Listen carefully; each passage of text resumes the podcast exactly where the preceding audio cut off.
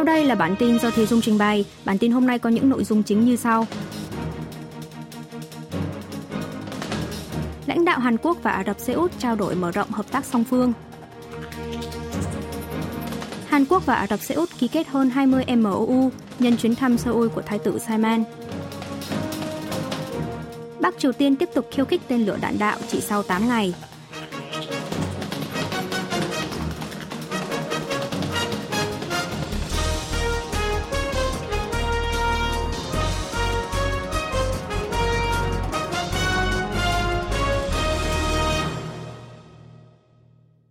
Lãnh đạo Hàn Quốc và Ả Rập Xê Út trao đổi mở rộng hợp tác song phương. Tổng thống Hàn Quốc Yoon suk yeol ngày 17 tháng 11 đã có buổi họp đàm với Thái tử kiêm Thủ tướng Ả Rập Xê Út Mohammed bin Salman đang trong chuyến thăm Seoul, nhất trí mở rộng sự tham gia của doanh nghiệp Hàn Quốc trong lĩnh vực phát triển hạ tầng đô thị của quốc gia này. Lãnh đạo hai nước nhất trí mở rộng và phát triển hơn nữa hợp tác song phương ở ngành công nghiệp quốc phòng, lĩnh vực năng lượng tương lai.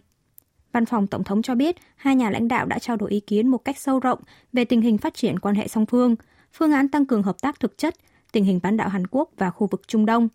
Tổng thống Yun đánh giá Ả Rập Xê Út vừa là đối tác thương mại, đối tác xây dựng tại nước ngoài lớn nhất của Hàn Quốc ở khu vực Trung Đông, vừa là một đối tác trọng tâm của Hàn Quốc về kinh tế, an ninh năng lượng. Thời điểm hiện tại là vô cùng thích hợp để hai nước phát triển nhảy vọt quan hệ song phương trong bối cảnh Ả Rập Xê Út đang mở ra tương lai mới thông qua tầm nhìn 2030. Đáp lại, Thái tử Ả Rập Xê Út đánh giá, kể từ sau khi hai nước thiết lập quan hệ ngoại giao, doanh nghiệp Hàn Quốc đã đóng góp lớn vào phát triển hạ tầng của quốc gia này. Dựa trên nền tảng là niềm tin gây dựng trong thời gian qua, ông hy vọng hai bên sẽ tăng cường hợp tác nhằm thực hiện tầm nhìn 2030 của Ả Rập Xê Út. Thái tử Mohammed bin Salman bày tỏ mong muốn đẩy mạnh hợp tác một cách vượt bậc với Hàn Quốc ở ba lĩnh vực là năng lượng, công nghiệp quốc phòng và xây dựng hạ tầng hai nước nhất trí phát triển quan hệ song phương thành quan hệ đối tác chiến lược hướng tới tương lai, lập ra Ủy ban quan hệ đối tác chiến lược để xúc tiến một cách hệ thống các dự án hợp tác. Tầm nhìn 2030 của Ả Rập Xê Út có nội dung là xây dựng đô thị mới siêu lớn như dự án Neom City nhằm đưa quốc gia này thoát khỏi cơ cấu kinh tế tập trung vào dầu mỏ như hiện nay, với tổng ngân sách đầu tư là 500 tỷ đô la Mỹ. Các doanh nghiệp lớn trên toàn thế giới đều đang chạy đua để được tham gia vào dự án này. Hàn Quốc và Ả Rập Xê Út ký kết hơn 20 MOU nhân chuyến thăm Seoul của Thái tử Salman. Bộ Công nghiệp Thương mại và Tài nguyên Hàn Quốc và Bộ Đầu tư Ả Rập Xê Út sáng ngày 17 tháng 11 đã tổ chức diễn đàn đầu tư Hàn Quốc Ả Rập Xê Út tại thủ đô Seoul, nhân chuyến thăm Hàn Quốc của Thái tử kiêm Thủ tướng Ả Rập Xê Út Mohammed bin Salman. Diễn đàn được tổ chức nhằm mục đích thúc đẩy hợp tác kinh tế toàn diện giữa doanh nghiệp hai nước. Tại sự kiện, Bộ Đầu tư Ả Rập Xê Út đã ký kết 5 biên bản ghi nhớ MOU với doanh nghiệp Hàn Quốc ở các lĩnh vực xây dựng đường sắt, hóa chất, dược phẩm. Các doanh nghiệp và cơ quan của Ả Rập Xê Út cũng đã ký kết 18 biên bản ghi nhớ với doanh nghiệp Hàn Quốc. Trong đó, 5 doanh nghiệp Hàn Quốc như công ty Samsung C và T, Tổng công ty Điện lực Hàn Quốc KEPCO và Quỹ đầu tư công PIF của Ả Rập Xê Út đã ký kết biên bản ghi nhớ về việc đồng xúc tiến sản xuất hydro xanh và ammoniac phát điện năng lượng tái tạo mới. Đặc biệt, S-Oil, công ty con của tập đoàn dầu khí quốc doanh Ả Rập Xê Út, Saudi Aramco, đã ấn định và ký kết hợp đồng thiết kế, cung cấp thiết bị công nghệ và thi công xây dựng công trình EPC, dự án Shaheen, trong đó S-Oil sẽ đầu tư 9.258 tỷ won, 6,7 tỷ đô la Mỹ để xây dựng hạ tầng sản xuất hóa dầu quy mô lớn bên trong khu công nghiệp quốc gia Ulsan. Đây sẽ là dự án đầu tư nước ngoài có quy mô lớn nhất trong lịch sử. Bộ trưởng Công nghiệp Thương mại và Tài nguyên Hàn Quốc Lee Chang-young khẳng định sẽ tích cực hỗ trợ để các dự án hợp tác giữa hai bên được triển khai một cách thành công, trong đó có dự án doanh nghiệp Hàn Quốc xây dựng mạng lưới đường sắt ở thành phố Neom của Ả Rập Xê Út. Bắc Triều Tiên tiếp tục khiêu khích tên lửa đạn đạo chỉ sau 8 ngày. Hội đồng tham mưu trưởng Liên quân Hàn Quốc ngày 17 tháng 11 cho biết, vào lúc 10 giờ 48 phút sáng cùng ngày, Bắc Triều Tiên đã phóng một tên lửa đạn đạo tầm ngắn từ khu vực thành phố Wonsan, tỉnh Gangwon về vùng biển phía đông. Tên lửa có tầm bắn đạt 240 km, độ cao đạt 47 km, vận tốc gấp 4 lần vận tốc âm thanh. Như vậy là Bắc Triều Tiên lại tiếp tục khiêu khích tên lửa chỉ 8 ngày sau vụ phóng tên lửa đạn đạo tầm ngắn từ huyện Súc Trơn, tỉnh Nam Pyongan về phía Biển Đông vào chiều ngày 9 tháng 11. Quân đội Hàn Quốc đã tổ chức cuộc họp phối hợp với Mỹ ngay sau vụ phóng tên lửa để chia sẻ tình hình, đồng thời theo dõi chặt chẽ các động thái tiếp theo của nước này, duy trì trạng thái sẵn sàng đối phó một cách vững chắc. Trước khi Bắc Triều Tiên phóng tên lửa, Liên quân Hàn Mỹ đã tiến hành tập trận phòng thủ tên lửa, trong đó có tàu khu trục Aegis của hai nước tham gia. Vụ phóng lần này diễn ra ngay sau khi Bộ trưởng Ngoại giao miền Bắc Choi Son-hee ra tuyên bố cảnh báo rằng Mỹ càng tăng cường năng lực răn đe mở rộng và khiêu khích quân sự với miền Bắc, thì nước này sẽ càng đối phó quân sự một cách quyết liệt, tương xứng. Trong tuyên bố đưa ra vào sáng ngày 17 tháng 11, Bộ trưởng Choi chỉ trích vào ngày trước, lãnh đạo Hàn Quốc, Mỹ và Nhật Bản đã nhóm họp quy kết các biện pháp đối phó quân sự chính đáng, hợp pháp của miền Bắc với các cuộc tập trận chiến tranh xâm lược là hành vi khiêu khích. Nội dung này nhằm chỉ trích kết quả cuộc gặp thượng đỉnh Hàn Mỹ-Nhật diễn ra vào ngày 13 tháng 11 vừa qua tại Phnom Penh, Campuchia. Khi đó, lãnh đạo ba nước đã ra tuyên bố chung, tuyên bố sẽ hợp tác để tăng cường năng lực răn đe mở rộng với Bình Nhưỡng, cảnh cáo miền Bắc sẽ hứng chịu sự đáp trả cứng rắn và quyết liệt của cộng đồng quốc tế nếu thử hạt nhân. Hàn Quốc đồng đề xuất dự thảo nhân quyền Bắc Triều Tiên lên Liên Hợp Quốc sau 4 năm. Ủy ban thứ ba phụ trách về nhân quyền thuộc Đại hội đồng Liên Hợp Quốc ngày 16 tháng 11 giờ địa phương đã thông qua dự thảo nghị quyết về nhân quyền Bắc Triều Tiên, lên án hành vi xâm phạm nhân quyền trên diện rộng tại miền Bắc, yêu cầu nước này cải thiện tình trạng nhân quyền. Dự thảo nghị quyết đã được thông qua theo hình thức nhất trí toàn diện, không cần tiến hành biểu quyết. Dự thảo lần này tiếp tục lên án các hành vi tra tấn, tự ý bắt bớ, giam cầm, bắt cóc tại miền Bắc, khuyên cáo trừng phạt người chịu trách nhiệm, đồng thời thêm nội dung mới là yêu cầu chính quyền nước này công khai mọi thông tin liên quan tới hành vi xâm phạm nhân quyền người dân quốc gia khác cho gia quyến và các cơ quan hữu quan. Nội dung này được phân tích là phản ánh theo yêu cầu của chính phủ Hàn Quốc liên quan tới vụ quân đội Bắc Triều Tiên bắn chết công chức Bộ Hải dương và Thủy sản của Hàn Quốc trên Biển Tây năm 2020. Đại sứ Bắc Triều Tiên tại Liên Hợp Quốc Kim Song lên án việc thông qua dự thảo nghị quyết là một mưu đồ chính trị và chính phủ Hàn Quốc đang lợi dụng vấn đề nhân quyền tại Liên Hợp Quốc để trốn tránh sự chỉ trích trong và ngoài nước về thảm họa dẫm đạp gây thương vong lớn gần đây. Đáp lại, Phó Đại sứ Hàn Quốc tại Liên Hợp Quốc Phe Chung-in chỉ trích lời phát biểu vô lý của Đại sứ miền Bắc về thảm kịch xảy ra tại Hàn Quốc, cho thấy rõ nước này xem nhẹ nhân quyền. Ông Be chỉ ra rằng Bắc Triều Tiên đã tiếp tục phóng tên lửa trong thời gian Hàn Quốc và toàn thể cộng đồng quốc tế thương tiếc những nạn nhân thiệt mạng trong thảm kịch ở Itaewon – Chính phủ Hàn Quốc đang nỗ lực hết sức để hỗ trợ các nạn nhân, truy cứu trách nhiệm và phòng ngừa tái phát thảm kịch tương tự. Mặt khác, Bộ Ngoại giao Hàn Quốc ngày 17 tháng 11 đã ra tuyên bố dưới danh nghĩa người phát ngôn, bày tỏ hoan nghênh việc dự thảo nghị quyết về nhân quyền Bắc Triều Tiên do 63 quốc gia, trong đó có Hàn Quốc đồng đề xuất, được thông qua tại Ủy ban thứ ba Đại hội đồng Liên Hợp Quốc. Seoul bày tỏ lo ngại sâu sắc về tình hình nhân quyền, nhân đạo tại miền Bắc đang càng trở nên tồi tệ hơn sau các biện pháp phong tỏa phòng dịch COVID-19 của nước này – hối thúc Bình Nhưỡng có những biện pháp thực chất để cải thiện nhân quyền, nhân đạo cho người dân căn cứ theo khuyến nghị trong nghị quyết của Đại hội đồng Liên Hợp Quốc. Dự thảo nghị quyết nhân quyền Bắc Triều Tiên được thông qua tại Ủy ban thứ ba Đại hội đồng Liên Hợp Quốc hàng năm từ năm 2005. Dự thảo lần này sẽ được trình tiếp lên phiên họp toàn thể của Đại hội đồng Liên Hợp Quốc vào tháng sau.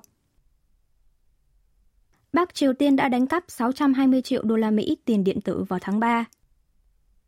Trưởng đoàn đàm phán hạt nhân thuộc Bộ Ngoại giao Hàn Quốc Kim Kon ngày 17 tháng 11 đã có bài phát biểu chúc mừng tại hội nghị chuyên đề về đối phó với uy hiếp an ninh mạng từ Bắc Triều Tiên lần thứ hai được tổ chức tại Seoul. Ông Kim chỉ ra rằng hàng năm Bắc Triều Tiên lại huy động được một khoản tiền lớn từ các vụ tấn công mạng, đặc biệt là tiền điện tử, để phục vụ cho các hoạt động phát triển hạt nhân của nước này. Trường đoàn đàm phán hạt nhân Hàn Quốc nhấn mạnh cộng đồng quốc tế phải lập ra phương án để ngăn chặn tận gốc các hoạt động tấn công mạng trái phép của miền Bắc –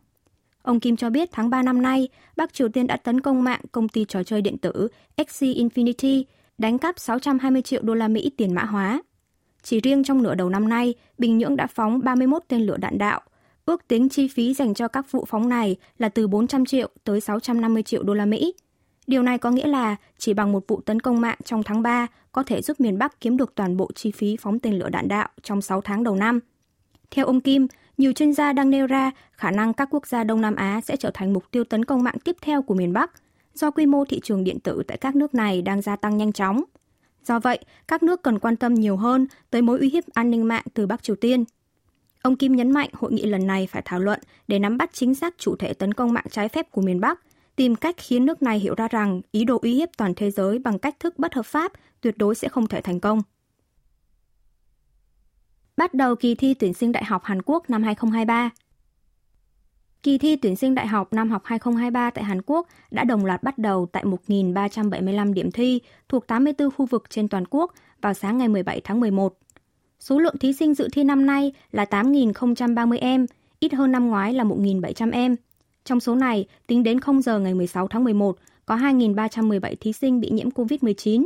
Lần đầu tiên trong năm nay, các thí sinh mắc COVID-19 được thi tại 827 phòng thi riêng, đặt tại 110 điểm thi trên toàn quốc. Ngoài ra, các điểm thi cũng được đặt tại 25 bệnh viện dành cho các sĩ tử mắc COVID-19 phải nhập viện điều trị. Tính đến 0 giờ ngày 16 tháng 11, có 3 sĩ tử thi tại điểm thi đặt ở bệnh viện. Bộ Giáo dục yêu cầu các thí sinh bị nhiễm COVID-19 trong ngày dự thi 17 tháng 11 thì phải báo ngay cho Sở Giáo dục địa phương trực thuộc để được bố trí thi ở địa điểm thi riêng. 2022 là năm thứ ba kỳ thi tuyển sinh đại học được tổ chức trong thời kỳ dịch COVID-19 bùng phát, nên các thí sinh vẫn phải đeo khẩu trang trong suốt quá trình làm bài thi. Vào giờ ăn trưa, thí sinh cũng trật tự ăn tại bàn ăn có lắp tấm ngăn. Thí sinh không được phép mang các thiết bị điện tử như điện thoại di động vào phòng thi. Nếu lỡ mang vào phải nộp cho giám thị trước khi bắt đầu môn thi đầu tiên. Nếu sau khi bắt đầu thi mà phát hiện vi phạm quy định này thì sẽ bị xem là hành vi gian lận thi cử. Sau khi các sĩ tử bắt đầu làm bài thi, nhóm ủy viên Ủy ban ra đề thi đã giải thích phương hướng ra đề thi năm nay là dựa theo giáo trình học bậc phổ thông, đảm bảo độ khó hợp lý để giảm bớt khả năng bất lợi liên quan tới các môn học tự chọn. Thí sinh hoàn thành chăm chỉ chương trình học tại trường mà không đi học thêm vẫn có thể giải được đề thi. 50% các câu hỏi đưa ra có liên quan tới giáo trình ôn thi đại học của Đài Phát thanh và Truyền hình Giáo dục EBS. Ban ra đề thi môn ngữ văn cho biết, đề thi năm nay có thể đo lường được tư duy sáng tạo của thí sinh trong việc áp dụng các kiến thức đã được học trong sách giáo khoa vào các bài văn, câu văn đa dạng. Thời gian khiếu nại về đề thi và đáp án là từ ngày 17 đến ngày 21 tháng 11. Kết quả thi sẽ được thông báo tới thí sinh vào ngày 9 tháng 12 tới. Seoul đề nghị Việt Nam xem xét thận trọng các quy chế nhập khẩu với sản phẩm Hàn Quốc. Ủy ban Thương mại thuộc Bộ Công nghiệp Thương mại và Tài nguyên Hàn Quốc ngày 17 tháng 11 đã cùng với Cục Phòng vệ Thương mại thuộc Bộ Công Thương Việt Nam tổ chức Hội nghị Hợp tác Phòng vệ Thương mại Hàn Việt lần thứ 6 và cuộc họp lần thứ 7 của Ủy ban Phòng vệ Thương mại trong khuôn khổ Hiệp định Thương mại Tự do FTA Hàn Việt tại Ninh Bình. Tại đây, chính phủ Hàn Quốc đã đề nghị cơ quan chức năng Việt Nam xem xét một cách thận trọng các quy chế nhập khẩu như chống bán phá giá đối với các sản phẩm xuất xứ Hàn Quốc. Phòng vệ thương mại là một biện pháp về quy chế nhập khẩu nhằm bảo vệ ngành công nghiệp của một nước, chỉnh đốn các trật tự thương mại bất chính khi phát hiện thiệt hại hay lo ngại phát sinh thiệt hại đối với các sản phẩm nội địa, bất kể là hành vi thương mại bất chính hay thương mại chính đáng. Hàn Quốc nhấn mạnh Việt Nam là đối tác thương mại lớn thứ năm của Seoul trong năm ngoái – và nước giao thương hàng đầu trong Hiệp hội các quốc gia Đông Nam Á ASEAN. Hiện tại, có hơn 8.800 doanh nghiệp Hàn Quốc đầu tư vào Việt Nam, nên hai bên cần xem xét kỹ lưỡng các biện pháp phòng vệ thương mại lẫn nhau. Việt Nam hiện đang tiến hành điều tra chống bán phá giá, áp đặt biện pháp tự vệ lần lượt với tôn mạ màu và thép hợp kim ở dạng bán thành phẩm xuất xứ Hàn Quốc. Bộ trưởng Hành chính và An toàn trở thành nghi phạm trong thảm họa dẫm đạp Itaewon. Công đoàn phòng cháy chữa cháy Hàn Quốc ngày 14 tháng 11 vừa qua đã tố giác Bộ trưởng Hành chính và An toàn Lee Sang-min lên cơ quan cảnh sát, khiến ông Y trở thành nghi phạm trong thảm họa dẫm đạp ở khu phố Itaewon xảy ra vào đêm ngày 29 tháng 10. Quá trình điều tra với Bộ trưởng Hành chính và An toàn được chia thành hai hướng. Trước tiên là về vai trò chỉ huy của ông Y đối với cơ quan cảnh sát căn cứ theo luật tổ chức chính phủ. Theo luật này, cơ quan cảnh sát quốc gia được đặt dưới quyền của Bộ trưởng Hành chính và An toàn, chịu trách nhiệm chung về các vấn đề liên quan tới trị an. Trong quá trình xúc tiến thành lập vụ cảnh sát thuộc Bộ Hành chính và An toàn, ông Y từng dẫn nội dung này trong luật tổ chức chính phủ, cho rằng Bộ trưởng Hành chính và An toàn dù không trực tiếp thực thi nhiệm vụ trị an, nhưng có quyền hạn và trách nhiệm thường xuyên kiểm tra, chỉ huy, giám sát quá trình thực thi nghiệp vụ của cơ quan cảnh sát. Nếu theo phát biểu này thì có nghĩa Bộ trưởng Hành chính và An toàn có trách nhiệm chỉ huy, giám sát nghiệp vụ đối phó với sự cố vừa qua của cảnh sát. Ủy ban điều tra đặc biệt làm sáng tỏ nguyên nhân thảm họa Itaewon đang xem xét về mặt pháp lý để xác định phạm vi chỉ huy của Bộ trưởng Hành chính và An toàn với cơ quan cảnh sát theo từng tình huống cụ thể. Bộ Hành chính và An toàn thì lập luận rằng các nội dung trong bài phát biểu trên của Bộ trưởng Y vẫn chưa được phản ánh vào quy tắc chỉ huy trên thực tế. Do đó, quyền chỉ huy và giám sát trị an đối với thảm họa dẫm đạp Itaewon vừa rồi không thuộc về Bộ trưởng Hành chính và An toàn. Một trọng tâm điều tra khác chính là vai trò của Bộ trưởng Y căn cứ theo luật cơ bản về quản lý an toàn và thảm họa. Luật này ghi rõ cơ quan hành chính trung ương và chính quyền địa phương là cơ quan chịu trách nhiệm về quản lý sự cố, thảm họa. Một quan chức Ủy ban điều tra đặc biệt cho biết, cần xem xét liệu Bộ trưởng Hành chính và An toàn có chịu trách nhiệm cụ thể và trực tiếp trong thảm họa Itaewon hay không. Quý vị và các bạn vừa nghe xong bản tin của Đài Phát thanh Quốc tế Hàn Quốc KBS World Radio